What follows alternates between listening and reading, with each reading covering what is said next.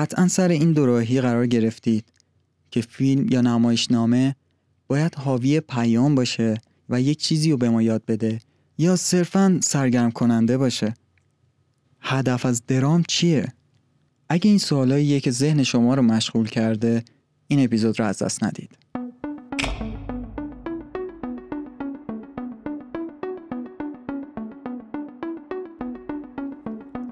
سلام. من تاهر هستم و شما دارید به قسمت دوم از پادکست مدونا گوش می‌کنید.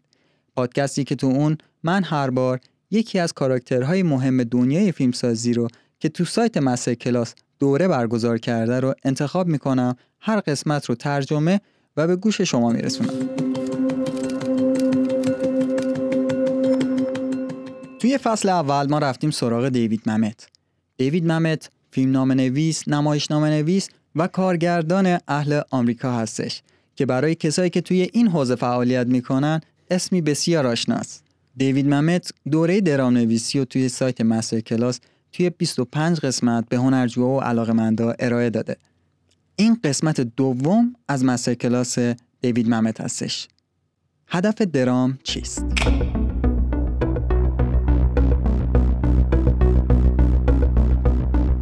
هدف درام چیه؟ میگه این سوال خیلی جالبیه. هر موقع این سوال از من می‌پرسن یاد یه جوک قدیمی میفتم یه نفر تو فرودگاه اسلحه در میاره رو به همه می‌کنه و داد می‌زنه. اینجا کی یهودیه؟ یه نفر اون پشت بلند میشه و میگه سوال جالبی پرسیدی. میگه هر موقع هم از من این سوالو می‌پرسم من دقیقا همچین سوالی دارم. ولی اگه بخوام جواب این سوالو بدم که هدف درام چیه؟ هدف درام تعریف قبیله یا گروهه. دلیلی هم که برای این جوابش داره اینه که میگه من اخیرا فوتبال زیاد نگاه می‌کنم و تیمم شیکاگو کابز بعد از 108 سال تونست جام قهرمانی و بالا سرش ببره. اون هم توی بازی که هیچ کس تا حالا همچین بازی تو عمرش ندیده بود. میگه اونجا من متوجه یه چیزی شدم. متوجه کاری که این تعصب ورزشی می‌کنه. این تعصب ورزشی یک گروه رو تعریف می‌کنه. یک قبیله رو. حالا منظور فقط طرفدارای یک تیم خاص نیست. طرفدارای تیم فلان یا تیم فلان. می‌تونه تو جامعه بزرگتر کلا طرفدارهای فوتبال. اینها یک گروه مستقلن. اینا می‌تونیم بگیم یک قبیله رو تعریف می‌کنن. قبیله طرفدارهای فوتبال. اونا کنار هم جمع میشن به داور فوش میدن یا به تیم مقابل فوش میدن و از اون هم فوش می‌خورن. ولی یه چیزی که اونها رو با هم متحد می‌کنه. و اون عشق اونا به قوانینه. به قوانین فوتبال. حالا بیایم برعکسش رو فکر کنیم. اگه قوانینی وجود نداشت خب یه نفر خیلی راحت اون که حتما قلدرتر از همس میومد یکم گرد و خاک به پا می‌کرد و تو با بر میداشت و با خودش می‌برد. پس چیزی که یک قبیله رو متحد می‌کرد قوانین بودش. درام هم قوانینی داره. به ما یک چیزی به عنوان پیشورز داده میشه. قهرمان یک چیزی رو می‌خواد. مثلا پیدا کردن دلیل بیماری مردم تیبز یا اینکه یهودی ها رو آزاد کنه پایگذار حقوق مدنی باشه یا به آتلانتا پرواز کنه. تا اینجا ما هدف قهرمان رو می‌دونیم و ما اونو دنبالش می‌کنیم تا آخر داستان که ببینیم چی میشه و پایان بندی که باید قافل گیر کننده باشه و البته اجتناب ناپذیر باشه. برای پایانبندی غیر قابل پیش بینی مثالی می‌زنه میگه فوتبالی خیلی عالیه که بفهمیم پنج دقیقه آخر یه اتفاقی میافته. مثلا کار به وقت اضافه کشیده میشه و این باعث میشه که نفس شما تو سه دقیقه آخر موقع پنالتی حبس بشه و کل بازی به اون چند ثانیه آخر بستگی داشته باشه. این نوع پایانبندی اون فوتبال رو برای دیوید ممت عالی می‌کنه. وقتی ما اونا رو داریم دنبال می‌کنیم مثلا فیلم رو می‌بینیم یا به تماشای یه بازی فوتبال نشستیم اون موقع است که ما سنگینی بار خداگاهمون رو دیگه به دوش نداریم. برای همچین احساسی خیلی رو به مواد میارن مواد مخدر خیلی رو به الکل سکس خیلی هم رو به ورزش و خیلی هم درام. ما شبا دور آتیش جمع می شدیم و برای هم قصه تعریف می کردیم. و حالا تفاوتی که کرده اون آتیش تبدیل شده به یک مانیتور به یک گوشی تلویزیون یا هر تکنولوژی دیگه ای ما هنوز دور آتیش میشینیم و برای هم از راه های دور تایپ می‌کنیم و صحبت می‌کنیم و قصه میگیم. آغاز درام برمیگرده به همین دوره آتیش نشستن ها. جایی که قبیله ها دور هم میشستن و شروع می‌کردن برای هم داستان تعریف کردن و می‌گفتن فلانیو دیدی چجوری اون خرس و شکار کرد؟ یا فلان کس اومد اون شیری رو که همه ازش صحبت می‌کردن و کشت. بعد یه نفر از یه قبیله دیگه میومد می‌گفت حالا اینو گوش کن. وقتی که من جوان بودم و شروع می‌کرد داستان تعریف کردن. این داستان ها باعث اتحاد بیشتر قبیله ها با هم و تقویت اون اتحاد می‌شد. این کاریه که داریم الان می‌کنیم. با گفتن و شنیدن جوکا با گفتن و شنیدن داستان ها با پیروی کردن از مذهب ما می‌خوایم فقط برای دقایقی بار سنگین خداگاهمون رو از دوش پایین بیاریم و یه استراحتی به خودمون بدیم. من از حرفای دیوید محمد اینجوری برداشت کردم که ما یک تمایل ذاتی داریم که نیاز داریم هر چند وقت یک بار خداگاهمون رو بذاریم زمین و یک استراحتی به خودمون بدیم. حالا اون می‌تونه توسط الکل، توسط تعصبات ورزشی یا درام باشه. البته این برداشت شخصی من از حرفای دیوید ممته تا اونجایی که اطلاعاتم به من اجازه میده. اگر فکر می‌کنید حرف دیوید ممت چیز دیگه ای بود و شما یک برداشت دیگه ای دارید. اون رو تو کامنت ها بنویسید تا هم من هم کسای دیگه که به این پادکست گوش میدن نظر شما رو هم بدونن.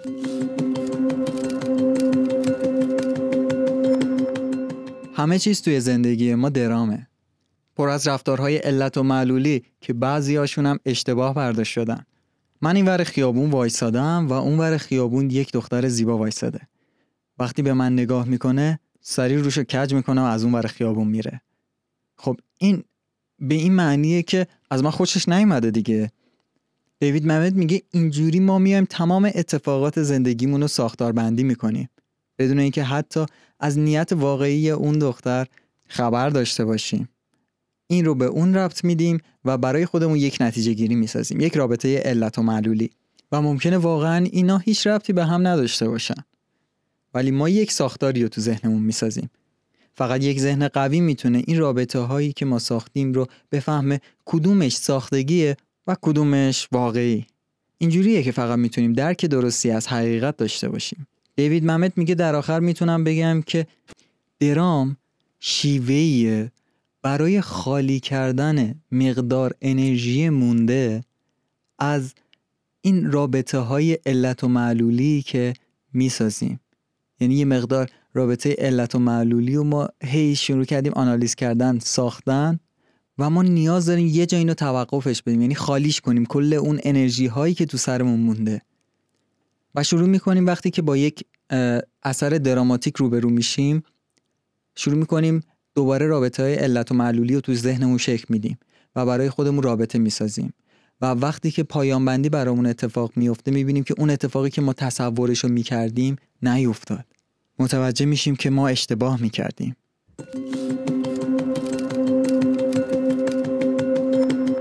مردم دور آتیش جمعن و دارن به حرف اون کهنه سالی که داره راجع به نبردش با خرس میگه گوش می‌کنن.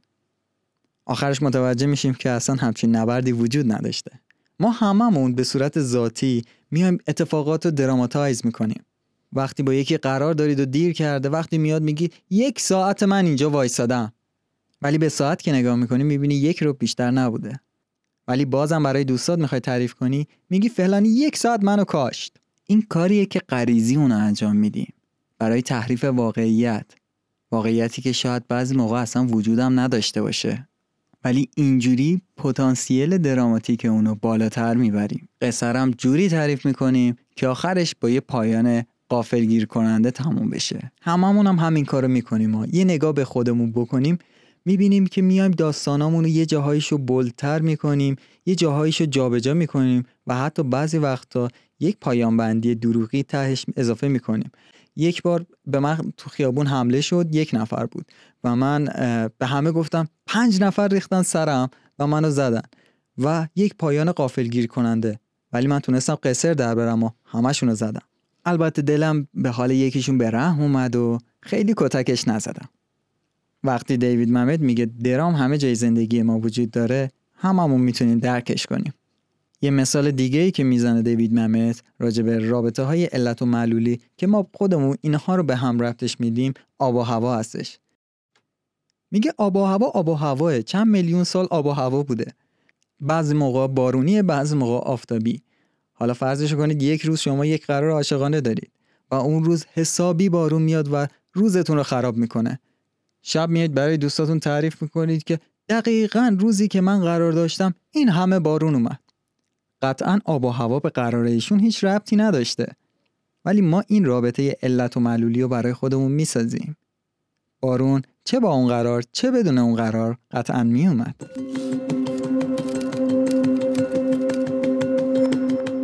دیوید ممت میگه یک درام خوب هیچ وقت آموزش نمیده. این هیچ وقت هدف درام نبوده که یک ملت رو تبدیل به یک ملت بهتری بکنه. چیزهای خوب به آدم یاد بده. اونا رو اصلاح کنه یا بهشون درس بده. یا یه ایده رو تو ذهنشون بندازه. اصلا هدف درام درس دادن چیزهای خوب یا حتی بد نیست. همونطور که هدف جوک این نیست. یه جوکی رو تعریف می‌کنه. میگه که این یکی از جوکای مورد علاقمه. می‌دونستید واشنگتن وقتی می‌خواست از رودخونه دلیور رد بشه به همراهاش چی گفت؟ گفت سوار قایق شید. یه جوک دیگه ای هم تعریف می‌کنه. میگه می‌دونید وقتی کاستور سرخپوستا رو دید دارن میان چی گفت؟ گفت سرخپوستا دارن میان. دیوید ممت میگه که اینا جوکای خیلی خوبی هستن. با یه پایانبندی قافل گیر کننده و غیر قابل اجتناب. شما هیچ وقت این جوک رو اینجوری تعریف نمی کنید که بیایید سوار قایق شید و یا نه نمی‌تونید از رودخونه رد شید. اینجوری شما جوک رو برداشتید و تبدیل به یک درس عملی یا عبرتیش کردید. درام هیچ وقت به ما درس یا عبرت نمیده. قطعا اگه بچه داشته باشید می‌دونید راجع به چی می‌خوام صحبت کنم. بچه ها عاشق قصن و هر چقدر داستانتون عجیب غریب تر باشه خیلی بیشتر توجه می‌کنن. تو اون زمان واقعا دارن به شما گوش میدن و داره یه رابطه بین والدین و بچه هاشون شکل می‌گیره. ولی وقتی میاد بهشون میگید که می‌خوام داستان یه خرگوشی رو برای تعریف کنم که مشقاشو انجام نداده بود قطعا تاثیر برعکسی روی بچه می‌ذاره و حوصله نداره داستان شما رو گوش بده. میگه این هدف داستانهای آخر شب برای بچهتون نباید باشه. درام هم همینطوره. هدف فقط سرگرمیه. دیوید محمد یه داستانی رو تعریف می‌کنه یه اتفاقی که افتاده. میگه تو برادوی یک نمایشی در حال اجرا بوده و تقریبا نصف اجراهاش رو رفته بوده. مثلا از سی شب 15 شبش رو رفته بوده. در میان تماشاچی شب 15 هم یک سیاستمدار بوده و سیاستمدار از اون نمایش خوشش نمیاد و نمایش رو کنسل می‌کنه.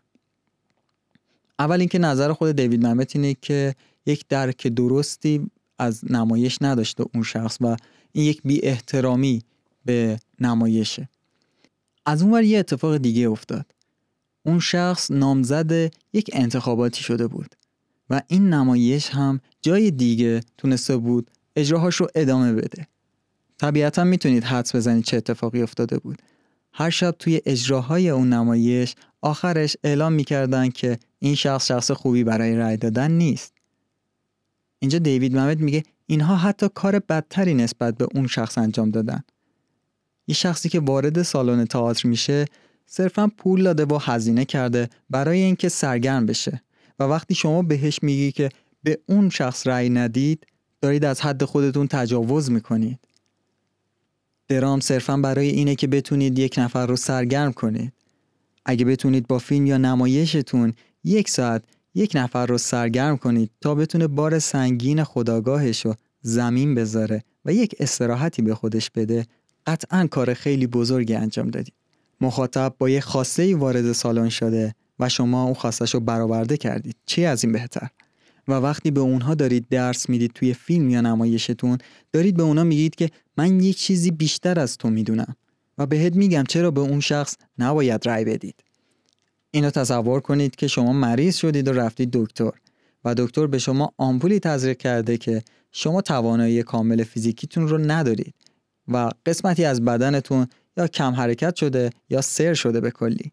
بعد بیاد بالا سرتون و شروع کنه صحبت کردن از اینکه پولتون رو کجا سرمایه گذاری کنید که بیشترین سود داشته باشه یا بیاد ایده هاش رو راجب فمینیسم بهتون بگه. یا ایده های شخصی ترش راجب اینکه چطور سیاست باید پیش بره که جای بهتری بشه دنیا برای زندگی کردن صحبت کنه؟ شما به اون دکتر اعتماد کردید که برای سلامتی بدنتون اون دارو رو به شما تزریق کنه و توقع دیگه ای از اون ندارید. تو پرانتز این حرف دیوید ممت منو خیلی یاد آرایشگرا و راننده تاکسی ها انداخت. پرانتز بسته. دیوید ممت میگه من چندین سال توی صحنه فیلمبرداری کار کردم. توی صحنه فیلمبرداری یک سری قوانین نانوشته هست که کسی اونا رو به شما یاد نمیده. خودتون باید سریع اونا رو درکش کنید و اون اینه که هیچ کس تو کار هیچ کس دخالت نمی‌کنه. حتی اگه ببینه اون شخص داره اون کار رو اشتباه انجام میده یا حتی ببینه که یه نفر داره از لبه پرتگاهی پرت میشه. اصلا نباید توجه کرد به این موضوع و فقط کار خودت رو به بهترین نحو باید انجام بدی. شما یک مسئولیت دارید و اون رو باید درست بدون توجه به هیچ چیز دیگه ای انجام بدید. تو پرانتز بگم اولین باری که خودم سر صحنه فیلم برداری بودم خیلی مشتاق بودم ببینم کارگردان چجوری کار می‌کنه تصویر بردار داره چه کار می‌کنه و همشون اطراف پرسه می‌زدم یک صحنه رو گرفتن من از یک زاویه دیگه اون صحنه رو دیدم که خیلی جذابتر بود حتی نورپردازی ها خیلی استانداردتر بود از اون زاویه. به نظر من البته. من به عنوان عکاس فیلم رفته بودم و وقتی که داشتم با دوستم که مشاور تبلیغاتی کار بود صحبت می کردم این رو باش عنوان کردم. اون به هم گفتش که اگر می‌خوای به کارت ادامه بدی تو این مجموعه هیچ وقت به هیچ کس هیچ پیشنهادی نده. پرانتز بسته. دیوید ممت میگه کاری که به شما سپردن سر صحنه رو عینا باید همون رو انجام بدید. نه بیشتر نه کمتر. راجب درام نویسی هم همین نظر رو داره. شما باید سرگرم کنید. نه بیشتر نه کمتر. این وظیفه کسی دیگه ایه که بیاد کمپین های تبلیغاتی سیاسی برگزار کنه یا بیاد براتون موعظه کنه. اگر شما کاری بجز سرگرم کردن رو دارید توی متن نمایشنامتون یا فیلمنامتون اعمال می‌کنید دارید بی احترامی به مخاطبتون می‌کنید. میگه من به رادیو گوش دادن خیلی علاقه دارم مخصوصا رادیو AM چون تو اون پر از محصولاتی میفروشن که همشون توش مهره مار هستش. مهره مار منظورش اینه که یه محصولی میان معرفی می‌کنن میگن در طول ده روز ده کیلو لاغر میشید با این محصول. یا مثلا با 5000 تومن سرمایه گذاری در عرض یک سال شما تبدیل به یک میلیاردر میشید. میگه من ده دقیقه یک رو به این تبلیغات گوش می‌کنم و بعدش نوبت برنامه مورد علاقه میشه. حالا فرض کنید اون برنامه مورد علاقه من میومد میگفتش که این فرصت استثنایی برای خرید فلان چیز رو از دست ندید. اینجا حس می‌کنم که به من بی احترامی شده. من چندین دقیقه تبلیغات گوش دادم تا به این برنامه مورد علاقه برسم و حالا اون هم داره تبلیغات انجام میده. من به اون این اجازه رو دادم که چندین دقیقه به من تبلیغات نشون بده تا در ازاش برنامه مورد علاقه رو گوش کنم و سرگرم بشم. و این بار خداگاه هم و زمین بذارم و استراحت کنم. ولی اون داره سعی می‌کنه که به من چیزی بفروشه و اینجوریه که من حس می‌کنم داره ازم سوء استفاده میشه. این بود پایان قسمت دوم از فصل اول پادکست مدونک این قسمت برای من خیلی جالب بود و وقتی که داشتم ترجمهش می‌کردم خیلی نظرم رو جلب کرد. این موضوع موضوعی بودش که ما همیشه توی دانشگاه توی کافه ها با بچه ها یا مثلا جلسات نقد و بررسی فیلم که می‌رفتیم یا اگر گوشه حیات دانشگاه یه استادی و بیکار می‌دیدیم نشسته می‌رفتیم پیشش رو سوال می‌کردیم که آیا سینما باید صرفا سرگرمی باشه یا باید یه چیزی هم به ما یاد بده؟ و جالبه بدونید که هنوزم راجع به این مسئله داره بحث میشه. ولی هیچ وقت من از این بود به این قضیه نگاه نکرده بودم. قطعا دیوید ممت کسی نیستش که قوانین مطلق سینما رو بخواد بنویسه. بیشمار ایده ها و نظریه ها راجع به این بحث وجود داره و من خوشحال میشم که اگه نظر شخصی خودت رو توی کامنت بنویسی. قطعا این نظر تو هم برای خودش منطقها و دلیلا و برهانهای خودشو داره و دوست دارم که توضیح بدی که از اون بعد تو هم ما بهش نگاه کنیم. در آخرم اگر صاحب فرزندی هستی امشب براش یه داستان عجیب غریب و تخیلی تعریف کن تا اون هم لذت ببره و ارتباطش با شما قوی تر باشه. تا اپیزود بعدی بدرود.